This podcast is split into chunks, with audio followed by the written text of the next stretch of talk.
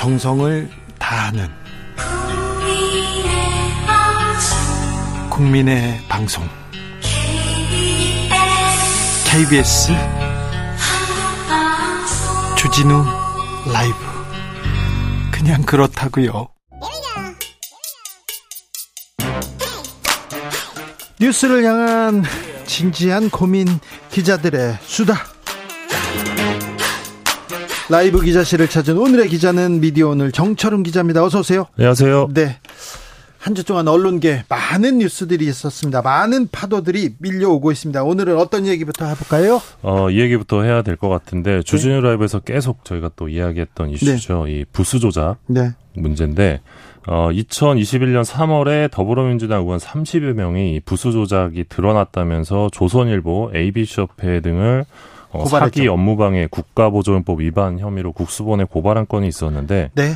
2년 5개월 만에 수사 결과가 어, 혐의 없음으로 예, 종결됐습니다. 2년 5개월 만이나 그리고 증거가 그렇게 차고 넘쳤는데 음. 경찰은요 수사를 한 것입니까 쇼를 한 것입니까 뭘 한 것입니까 존재 이유에 대해서 묻지 않을 수가 없어요. 경찰 왜 수사합니까?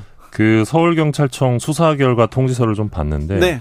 이 조선일보가 ABC 협회 유료부스 현황을 보고할 때이 네. 부스공사 규정에 따른 유료부스 보고가 아니라 네. 이 전국 지국에 판매했던 지대 부스를 토대로 산출한 내역을 어, 유료부스 현황으로 보고한 사실은 인정된다 이렇게 밝힙니다. 그러니까 문제가 있었다는 거는 자, 어, 밝히는데 범, 범 범죄 사실 그러니까 좀 불법 사실은 이게 나왔어요 인정됐어요. 그런데, 그런데 유료부스를 조작한 증거는 발견할 수 없었다 이렇게. 자, 밝혔습니다. 근데 유료부스 조, 조작은 했으나 증거를 발견할 수 없었다고요? 뭐 저는 그렇게 이해했는데 아니 조작이 됐는데요. 누군가는 어. 조작이 됐는데 증거를 발견할 수 없다. 조작됐잖아요. 그래서 이제 장부가 네, 그래서 증거 불충분으로 이제 불, 불송치 결정이 났고요. 네? 조선일보와 ABC협회 간 공모 관계 혐의도 증거가 불충분하다 이렇게 밝혔습니다. 이럴 줄 알았어요. 그리고 경, 예? 조선일보가 열동률 1위 언론사이기 때문에 다른 신문사들에 비해 부당하게 국가 보조금을 배분받았다고 보기도 어렵다 이렇게 밝혔습니다. 네. 이게 좀 안타. 안타까운 게, 그러니까 문재인 정부 시절이던 2021년 11월에 경찰이 신문지국 6곳 그리고 수도권 폐지 업체 압수수색을 했습니다. 네. 그리고 작년 7월에는 조선일보 본사도 좀 압수수색을 해서 좀 네. 기대를 모으기도 했는데 네. 좀 수사가 좀 되고 있나 보다 싶었는데 어, 서울경찰청이 이제 ABC협회 실사 자료 확인을 위해서 압수수색을 좀 하려고 했는데 어, 검찰로부터 영장을 두 차례 발부받지 못했다고 좀 밝히기도 했고요. 그래요? 예, 그리고 이제 2021년 말에 민주당 의원들이 이 조선일보 지국에서 본사 계좌로 입금된 구독료를 확인하라. 그러면 진짜 유료부스가 얼마인지 알 수 있다. 어, 이러면서 경찰에 이제 뭐 신문지구 하드디스크 포렌식 수사 이런 것들을 요청을 했는데 어, 적극적인 수사가 좀 이루어지지는 않았던 것으로 보이고요. 수사 의지가 별로 없네요. 예, 그리고 대권을 대선 거치면서 좀 관심에서 멀어졌고 지난 2월에 또 줄곧 수사를 맡아왔던 수사관이 또 교체가 됐습니다. 그러면서 2년 5개월간 네. 이렇게 의지를 보여주지 않고 흐지부지 됐습니다. 네. 최근에 경찰들이 매우 의지를 가지고 수사하는 일들이 많아요. 저한테도 그렇게 수사를 열심히 해요. 네. 보수 단체에서 보수 단체에서 보수 집회를 열잖아요. 그러면은 대부분 이렇게 후원금을 받지 않습니까? 이렇게 돈 보내달라고도 하고 계좌를 떼어놓잖아요. 그런데 그 보수단체 사람이 나는 돈을 받은 적이 없다. 이렇게 얘기를 하는데 저보고 돈을 받은 적이 없다는데 이걸 증명하라는 거예요. 그런데 그 유튜브 영상 가보면은 어, 계좌번호가 떠 있어요. 그런데 저보고 증명하라고 그걸 묻고 있습니다, 지금. 참 이해가 안 되는데 아무튼 그런 일이 있습니다. 경찰의 수사 의지 없었다. 조선일보에 대한 수사는 어, 열심히 안 했다. 이거 이 부분 이렇게 얘기하겠습니다. 네. 자 다음 내용은요. 어, 이런 가운데 경찰이 이 무속인 천공의 대통령 관저 선정 개입을 보도했던 뉴스토마토 기자 4명을 기소 의견으로 검찰에 송치했습니다. 기소했다고요? 네. 네. 아, 어. 경찰에서 기소 의견으로 검찰에 예. 송치했다고요? 예. 아, 경찰이 어. 열심히 하네요. 이런 걸 열심히 한다고요? 네. 혐의는 허위사실 적시 명예훼손인데요. 네. 이번 수사는 지난 2월에 대통령실 고발로 시작이 됐습니다. 예. 어, 윤석열 정부 대통령실의 첫 형사 고발이었는데 음. 어, 뉴스토마토는 이제 공식 입장을 내고 이 법정에서 천공과 남영신 전 육참 총장 등을 증인으로 세워서 진실을 가리겠다 이렇게 밝혔습니다. 네. 어, 이런 가운데 지금 대통령실에서 뉴스토마토 기자의 대통령실 출입도 어, 7개월째 허가하지 않고 있습니다. 네. 어, 명목은 신원조회인데 신원조회가 너무 지금 길어지고 있습니다. 어, 그리고 이 기, 출입을 신청한 기자가 또 대통령실이 고발했던 기자이기도 한데요. 어, 뉴스토마토에서는 대통령실에서 다른 기자로 대체가 가능하냐 이렇게 제안을 했는데 어, 우리가 거절했다 이렇게 밝히기도 했습니다. 그런데 뉴스토마토는 경제 전문 어, 그런 매체인데요. 천공 관련된 보도를 했다고 해서 대통령실 출입을 네, 받아들이지 않는다. 이걸 어떻게 받아들여야 할지. 아, 천공이 관저 개입에 뭐 그 참여했다 이렇게 개입 의혹 보도했는데 천공은 이천공 씨는 지금 관저 개입에 개입하지 않았다 이렇게 얘기하고 백재권 그러니까 얼굴 박사 얼굴 박사라고 아니 역술인이죠 역술인 백재권 씨가 갔다 여기까지 나왔는데 그 사건으로 기자들 기소 의견으로 검찰에 보냈다 경찰이 네. 이런 수사는 되게 열심히 합니다 다음 네. 이야기로 가볼까요? 어, 지난달 30일 KBS 정기 이사회에서 여권 이사들이 낸 이 김희철 사장 해임 제청안이 긴급 안건으로 올라왔고요. 네. 어, 비공개 회의 표결을 거쳐서 찬성 6, 반대 4, 기권 1로 어, 상정이 이뤄졌습니다. 네. 현재 이사회 구도는 여야 6대 5로 여권이 우위인데요. 어, 여권 이사들이 내세운 김 사장 해임 사유는 이 대규모 적자로 인한 경영 악화, 리더십 상실, 어, 불공정 평양 방송으로 인한 대국민 신뢰 추락 등입니다. 음. 어, 이에 대해서 김희철 사장은 이 이사회가 여권 위주로 재편되자마자 네. 어, 사장임에 나선 것은 공영방송의 정치적 독립을 훼손하는 행위다 이런 입장을 밝혔습니다. 네. 어, KBS 이사회는 오는 12일에 김 사장에게 소명 기회를 준 다음에 임시이사회를 열어서 어, 김 사장에 대한 해임 제청안을 최종 의결할 예정이고요. 12일 날 한번 소명 기회를 주, 줍니까? 그리고 그 다음에 네. 음, 의결합니까? 예. 그렇습니다. 그래서 네. 해임은 지금 거의 기정사실화되는 분위기인데요. 그, 그 경영 적자를 경영 악화, 리더십 상실 이 이유로요? 예. 네. 어, 앞서 이제 정현주 사장, 고대영 사장이 모두 이제 2008년, 2018년 이제 해임이 된바 있는데 네. 어, 두 사람 모두 해임 무효 소송을 제기해서 최종 승소한 바 있습니다. 그래서 어, 언론계에서는 이번에도 또 소송을 가면 해임 무효가 나오지 않겠냐 이런 전망도 있는데요. 어, 이런 가운데 MBC도 MBC도 9월, 비슷하죠 상황이. 예, 9월 중순에 이 김기중 박문진 이사 해임이 예상되는데 이분이 해임이 되면 또 이사회 구도가 여권 중심으로 바뀝니다. 그러면 어, 현재 안영준 MBC 사장도 빠른 시일 내에 해임될 것이다 이런 예측이 나오고 있고 당장 지난달엔 또 방송통신 심의위원장도 지금 해촉이 됐습니다. 그러면 KBS, MBC 사장을 다 해임할 것이다 이렇게 보시는 거예요? 네 그렇습니다. 얼마나 걸릴까요? 지금 뭐 한 달도 안 걸리지 않을까 이렇게 전망하는 분도 있고요. 예. 네. 그렇습니다. 그러네요. 속도전이 이어지고 있는데. 어, 엄청 급하세요? 네, 뭐. 그렇죠. 왜 이렇게 뭐 급한죠? 이제 국민의힘 쪽에서는 이걸 이제 방송 정상화로 보고 있는데요. 예. 그렇습니다. 네. 어, 이런 가운데 오늘 어, 방송의 날 기념 행사가 있었습니다. 63빌딩에서. 네. 어, 윤석열 대통령과 한덕수 국무총리 지난해에 이어서 올해도 행사에 참여하지 않았는데요. 어, 대통령 축사도 없었습니다. 지난해에도 없어서 매우 이례적이었는데 올해도 올해도 마찬가지였습니다. 방통위원장님 갔, 갔나요? 작년에는 이제 방통위원장이 참석을 했는데 네. 올해는 방통위원장도 참석하지 않았습니다. 네. 방송 그러니까 공영방송하고는 뭐 관계 안 맺겠다 이게 명확해 보이네요. 이게 정말 이례적인 상황인데 그러니까 대통령이 연이어서 참석하지도 않고 축사도 보내지 않는 경우는 사실 전례를 찾을 수 없습니다. 네.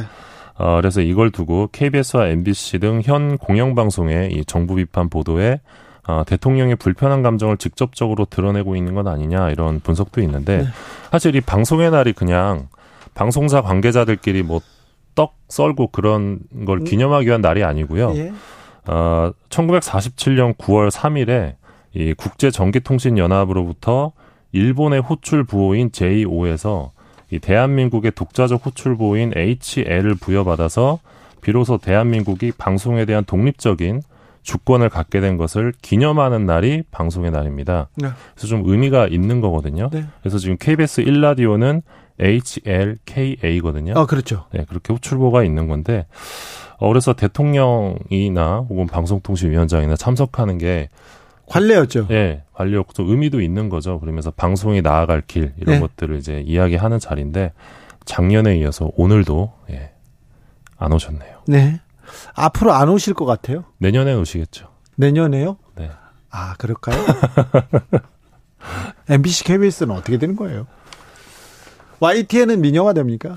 아 지금 민영화의 길로 가고 있습니다. 네, 이번 달 중순에 이제 매각 공고가 뜬다는 얘기가 매각 있고요. 공고가 벌써요? 예, 매각 공고가 뜬다는 얘기가 있고 지금 국민일보, 뭐 한국일보, 한국경제, 뭐 한국경제 뭐 이런 신문사들을 가진 사주들이 어 뛰어들 거다. 뭐 이런 예측들이 나오고 있습니다. 아, 그래요. 네. 마지막으로 어떤 얘기 요? 어, 윤석열 대통령이 지난달 28일 국민의힘 국회의원 연찬회에서 한 발언이 네. 언론계에 제법 충격을 줬는데 네. 요즘 워낙 사건 사고들이 많아서 좀 묻히는 감이 있습니다. 그래요? 어, 어떤 발언을 하셨냐면 국회에서 여소 야대에다가 언론도 지금 뭐 전부 야당이 야당 지지 세력들이 잡고 있어서 그저 24시간 우리 정부 욕만 합니다. 이런 얘기 있었죠. 네. 그런데 이거 무슨 방송을 야당이 잡고 있다 이렇게 생각하시다니요. 그것도 팩트에도 맞지도 않는데 이렇게 또 대통령이 직접 말씀을 하시다니요. 충격적입니다. 그러니까 언론을 전부 야당이 잡고 있다는 인식을 드러내신 거거든요. 누가 누구를 잡아요? 그러니까 지금 뭐 조중동 뭐 경제제 할 것 없이 모든 언론을 민주당이 잡고 있다고 생각하시는 것 같아요. 어, 떻게 조중동과 뭐 신문들을 야당이 잡았대요? 그러니까 이렇게. 얘기하면 안 되죠. 이렇게 방송하면요 바로 네. 사과 방송해야 됩니다. 그런데 이렇게 대통령이 이렇게 무거운 말씀을 하셨어요. 그리고 이제 사실 자유민주주의 체제에서는 권력에 대한 견제와 비판이 언론의 사명이고 그게 자유민주주의 체제의 핵심인데 네. 어, 이런 언론의 본질적인 기능에 대해서 정부 욕이라는 표현을 또 쓰신 거잖아요. 네. 그래서 이거는 상당히 좀 위험한 인식인데 네. 그래서 어, 이 부분에 대해서 전국 언론 노동조합이 입장을 냈는데 나는 완벽한데 언론이 문제라는 망상에 빠져 있음을 확인해주는 발언이다 이렇게 비판을 했고요. 네. 어, 허약하고 시대착오적인 리더십의 원인을 파악하고 언론의 비판을 경청하지는 못할 망정 야당이 언론을 장악했다는 망상 속에 언론 통제와 방송 장악으로 시민의 눈과 귀를 가리면 정권의 무능과 후한무치는 증발하는 것인가 이렇게 개탄하기도 했습니다. 네. 좀 이거 저는 이거 작년에 그 MBC 기자 전용기 탑승 불허 사건이 있었잖아요. 네. 사실 저는 그 건보다 더 지금 심각한 발언 심각한 발언이라고 네. 보는데 네. 요즘 워낙 지금 뭐 오염수 이슈도 있고 또 홍범도 이슈도 있고 워낙 아니, 지금 이슈가 많아서 그날 마이크 잡고 얘기했는데 기사들이 너무 한 거기서 한 10개 이상 나오겠기 때문에 언론 이슈는 조금 뒤로 밀립니다. 그래서 뭔가 지금 이슈가 이슈로 덮이고 있는 느낌인데 아무튼 네. 저는 이 발언은 대단히 좀 문제적인 발언이라고 생각을 합니다. 네. 여기까지 들을까요? 네. 미디어 오늘 정철은 기자 함께했습니다. 감사합니다. 고맙습니다. 교통정보센터 다녀오겠습니다. 정현정 씨. 현실의 불이 꺼지고 영화의 막이 오릅니다. 영화보다 더 영화 같은 현실 시작합니다. 라이너의 시사회. 영화 전문 유튜버 라이너 어서 오세요. 네, 안녕하세요. 잘 지내십니까? 네, 잘 지내고 있습니다. 요즘은 뭐 재밌게 봅니까, 라이너? 뭐 잘 봤습니까? 아, 요즘은 뭐 사실 영화관에 나온 작품들이 네. 그렇게 좋은 작품들이 이제 없지 않나. 아, 그래요? 네, 오펜하이머까지였던 것 같고요. 오펜하이머는 어떻게 보세요? 괜찮았습니다. 그러니까 요번에 여름에 나온 작품 중에서 네. 어, 오펜하이머하고 콘크리트 유토피아가 네. 생각보다 괜찮았죠. 네. 생각보다. 그렇습니다. 아유, 이렇게 또, 또, 후한 점수는 안 줘. 아, 오펜하이머는 그러니까, 생각해 볼 점이 많죠.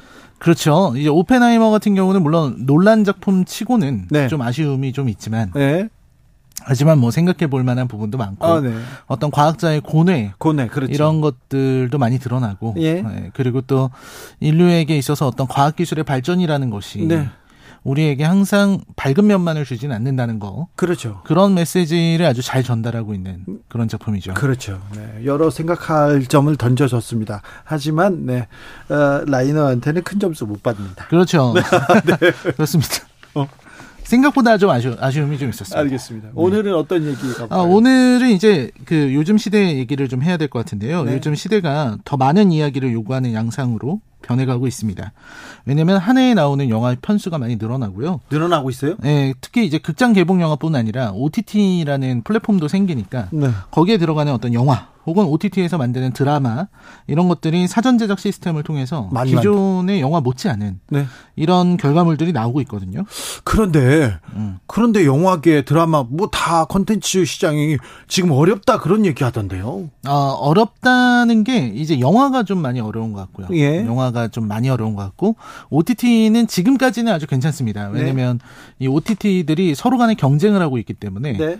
훨씬 더 많은 자본을 사용하고 있고요. 네. 그런 부분에서는 좀 쉬운 것 같고 예. 웹툰 시장은 규모는 커지고 있는데 내실이 좀 줄어들고 있는 네. 그런 상황인 것 같습니다. 네. 그래서 이런 상황에서 영상으로 영화로 나올 만한 이야기가 되게 필요한데 네. 지금 각광받고 있는 게 웹툰입니다. 웹툰 원작을 영화로 드라마로 막 만든다면서요? 그렇죠. 지금 한국 웹툰이 세계 만화 시장에서도 통하고 있는 편이고 네. 그리고 어떤 부분에서 이 웹툰이라는 한정된 부분에서는 일본보다도 오히려 앞서지 않냐 이런 아, 얘기가 나오는데 네? 그렇습니다. 그리고 이제 웹툰 시장이 성장하고 네. 작가 대우도 좋아지고 이러면서 네. 옛날과는 비교가 할 수가 없게 된 것 같아요. 네. 예전에 무슨 뭐 보물섬이나 아이큐 점프, 소년 챔프 이런 주간지 시절 네. 이런 시절의 만화가들에 대한 어떤 인식과 네. 지금 웹툰 작가에 대한 인식이 너무 다르거든요. 지금 젊은 사람들 저 웹툰 작가 될래요 그런 분들 많더라고요. 그렇죠. 웹툰 작가가 이제 TV에 나오는 게 되게 자연스러워졌고 예? 이제는 거의 준 연예인 같은 예, 그런 그렇죠. 취급을 받고 있습니다. 연예인으로 활동하는 사람들도 있죠. 그렇습니다. 예. 그래서 이런 웹툰들이 영화 드라마랑 지금 많이 만나고 있다. 예. 요즘 나오는 OTT 작품들도 웹툰 원작이 많습니다. 그렇습니다.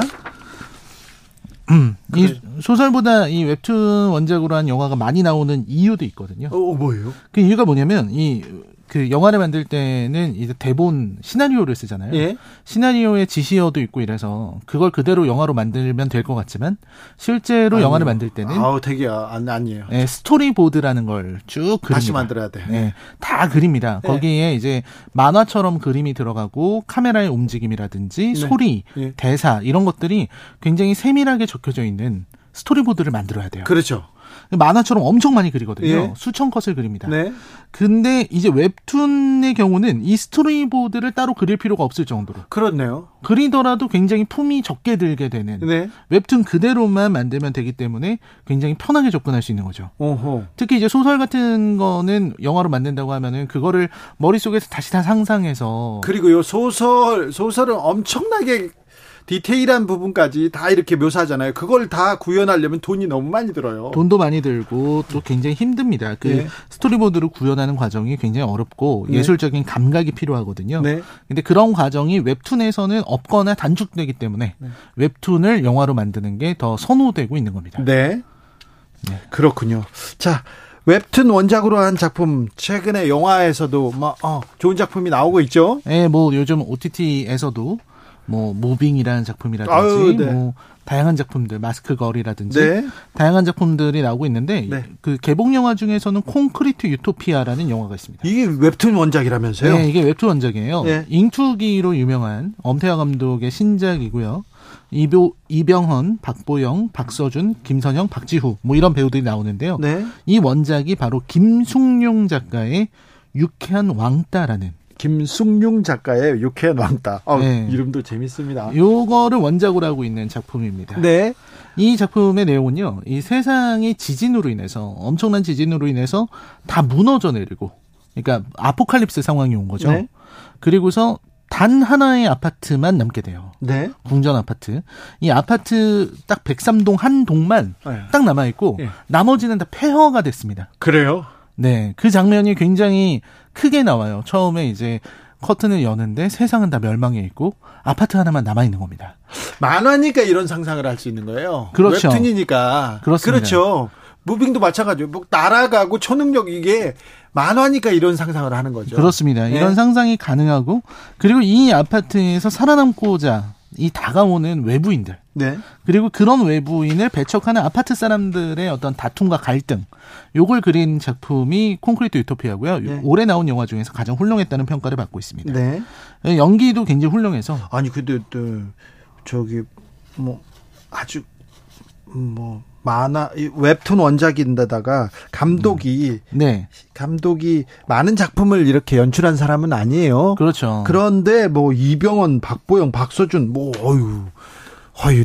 네, 이름값이 높은 사람들이 많이 왔어요. 네, 잉투기라는 작품이 워낙 좀 독립 영화의 전설처럼 아, 그렇습니까? 불렸었고 예?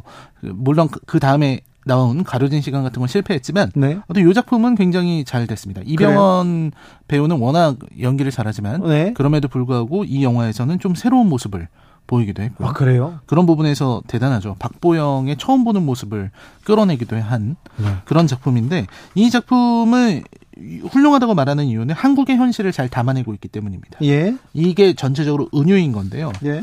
그러니까 우리 사회가 사실 좀 잘못되어 있잖아요. 그러니까 자기 학군에 임대 아파트가 포함됐다는 이유로 학군의 수준이 떨어진다. 네. 이런 말을 하고 그리고 좀 못 사는 임대 아파트라든지 이런 아파트 다른 아파트 아이들이 우리 아파트 놀이터에 못 들어오게 한다거나 혹은 가진 자신의 집의 수준으로 다른 사람들을 계급화하고 무시하고 이런 일들이 벌어지잖아요. 네. 그래서 이런 한 옛날에는 이렇지 않았는데 다 같이 서로를 아끼고 있었는데 지금은 이제 완벽하게 잘못된 세상이라고 생각합니다. 시대가 변했고 이제 각자 도생의 세상이니까요. 네. 그런 부분을 이 영화가 아주 적절하게 네. 비판하고 있는 거죠. 아파트가 욕망의 대상이 되고요. 예. 살고 그 그걸 원해서 몰려드는 사람들, 그걸 막으려는 이들, 그리고 인간의 이중성, 어, 차별 이런 것들이 정말로 잘 드러난 아. 작품이라고 할 수 있겠습니다. 그래서 예. 이 영화를 보면은 되게 많은 생각을 하게 돼요. 네. 도대체 왜 우리가 이렇게 되었을까 하는 생각도 들고 네. 또 보다 보면은 되게 소름 끼치는 게 저도 이 영화를 처음 봤을 때는 보면서 저도 모르게 아파트 주민 입장에 동화가 돼서 네. 순간적으로 이 외부인 들어오는데 저도 모르게 맞아 외부인은 들이면 안 되지 순간 그런 생각하게 됐어요. 어, 네. 그, 그런 게 어떤 이 감독, 엄태하 감독이 네. 너무나도 냉철하게 잘 유도한 것 같아요. 잘 짚었네요. 스스로를 돌아보게 만드는 네. 그런 아주 뛰어난 작품이 콘크리트 유토피아였습니다. 웹툰을 원작으로 한 작품들이 좀 더 있죠? 네, 가장 성공한 영화 얘기를 한번 해야 될 것 같은데, 어, 물론 이제 최근 논란이 있긴 하지만 네. 주호민 작가의 신과 함께 네. 이걸 원작으로 만든 두 편의 영화 텍스터 스튜디오의 신과 함께 죄와 벌 그리고 신과 함께 인과연 이 두 작품이 흥행 쪽으로는 가장 큰 성공을 했습니다. 흥행으로는요. 네. 그렇습니다. 어떤 부분이 이렇게 어, 이렇게 호소했을까요? 관객들을? 네, 일단은 우리들의 어떤 전통적인 내세관을 잘 다뤄서 네. 그런 부분 좀 전 우리들의 어떤 전통적인 부분 우리 어떤 우리가 가지고 있는 공통적인 기억들 이런 것들을 잘 표현을 했고 그리고 이제 착한 일을 한 사람은 이제 다시 윤회를 할 수 있고 못된 짓을 한 인간은 벌을 받는다. 이런 어떤 아주 쉬운 스토리. 그리고 어 뭐라고 할까요? 세대를 초월한 공감 효, 효의 정서. 네. 이런 것들을 잘 표현해서 저도 이 신과 함께를 처음 영화관에 보러 갔을 때 그렇게 많은 장년층 분들 또 네. 할머니 할아버지 분들이 이렇게 보러 오시는 거를 그때 처음 봤습니다. 아 그래요? 할머니 할아버지들이 주요 관객이었군요. 네, 보통 영화관에 보, 보러 가게 젊은 되면 사람들이 가죠. 네, 30대, 20대 이런 분들이 제일 많은데 네. 그때는 모두가 섞여 있었습니다. 아 그렇군요. 네, 가족 영화였군요. 그렇죠. 하지만 이제 너무 지나친 심판 때문에 네. 작품성 부분에서는 비판을 받지 않을 수 없었다. 네, 네 이런 얘기를 할 수 있을 것 같아요. 알겠습니다. 어... 마지막으로 이야기할 영화는요? 가장 실패한 영화라고 전 생각하는데요. 다세포 소녀라는 작품이 있었어요. 실패했어요? 그럼요. 이 B급 달공의 원작으로 만든 다세포 소녀라는 원작이 있었습니다. 그런데요.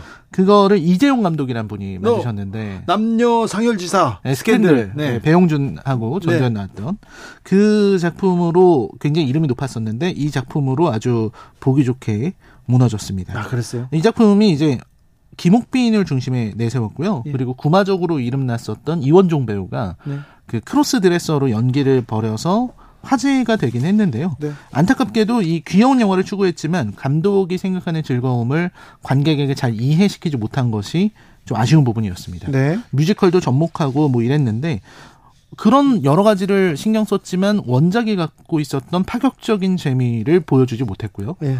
어떻게 보면 한국의 로키오러 픽처쇼가 되고 싶었던 것 같은데 그거를 제대로 표현하지 못해서 이제는 굉장한 망작으로 불리고 있습니다. 아 그래요? 네, 비교되는 영화들이 뭐 맨데이트라든지 뭐 성냥팔이 소녀의 재림, 뭐 클레멘타인. 아이고 그러면 아, 이런 영화들이란 아니 근데 아, 이재용 감독께서 많은 거를 이렇게 좀 많은 거를 좀 도전하셨을 텐데.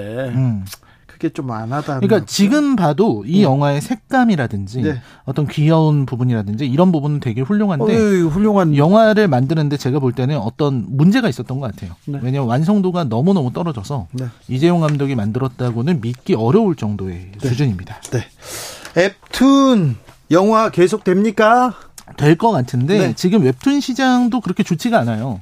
그래요? 왜냐하면 퀄리티가 높아져서 이제는 웹툰 작가들이 자기가 혼자 방에서 그림 그려서 웹툰 작가로 데뷔하기가 어려워졌습니다. 그럼요. 그러니까 다시는 예전처럼 무슨 네. 그 예전에 혼자서 골방에 그, 들어가서 네, 막 그림 골방에서 네. 그림 그려서 네. 웹툰 작가로 데뷔하는 네. 이런 경우 조석 작가 같은 그런 경우가 이제 거의 없을 것 같다는 생각이 드는데 왜냐하면 너무 퀄리티가 높아지다 보니까 결국은 회사를 만들어서 네. 팀을 모아서 웹툰을 만들어야 되는 지경에 이르렀어요. 네. 그러다 보니까 상업적인 웹툰을 만들 수밖에 없잖아요. 사람이 많아지니까. 네. 그러다 보니까 이제 웹툰의 스토리를 만들기보다는 기존에 성공했던 웹소설, 장르 예. 소설들을 가지고 와서 웹툰으로 만드는. 아하. 그래서 무협이라든지 판타지, 로맨스 이런 것들이 대단히 많이 나오고 있고요. 예. 그렇게 상업적인 작품으로 점철되다 보니까 예전처럼 좋은 아이디어 그리고 좋은 작품들이 좀 줄어드는 것 같습니다. 아 그렇습니까? 겨, 결국은 웹툰이든 영화도 마찬가지입니다. 예. 기존에 어, 성공한 작가나 감독들에게 계속 의존할 게 아니라 어, 새로운 사람들, 새로운 사람들이 작품을 만들 수 있도록 투자가 이루어지지 않으면 기존 분들의 노화와 함께 시장도 축소될 것이라는 생각이 듭니다. 아이고. K 콘텐츠 이 우리 문화 콘텐츠 어떻게 됩니까? 잘 되려면은 새로운 작가들에게 투자하셔야 됩니다. 그래요? 네. 새로운 작가들한테? 그렇죠. 네. 네. 알겠습니다. 시사회 오늘은요 웹툰이 원작인 영화들 만나봤습니다. 라이너 감사합니다. 감사합니다. 오늘 오후 6시 40분 전남 고흥군 지역에 호우경보 발효됐습니다. 기상상황 계속해서 확인해 주십시오. KBS 일라디오와 함께 하시면 됩니다. 물에 잠긴 도로, 지하차도, 교량 등을 통행하지 않도록 주의하셔야 됩니다. 비 오는데 지금 야영 가야 된다, 계곡 가야 된다, 마지막 낭만 즐겨야 된다, 그런 생각 하시면 안 됩니다. 조심하셔야 됩니다. 각별히 좀 비 소식 이렇게 꼭 이렇게 짚어보시고요. KBS 아, 1라디오 듣고 있으면 저희가 잘 알려드릴 테니까 아, 안전하게 건강하게 잘 다녀오셨으면 좋겠어요. 음, 무빙의 이 노래 나오죠? 네, 잔나비의 Together 들으면서 주진우 라이브 여기서 인사드립니다. 저는 내일 오후 5시 5분에 주진우 라이브 스페셜로 스페셜하게 돌아옵니다. 지금까지 주진우였습니다.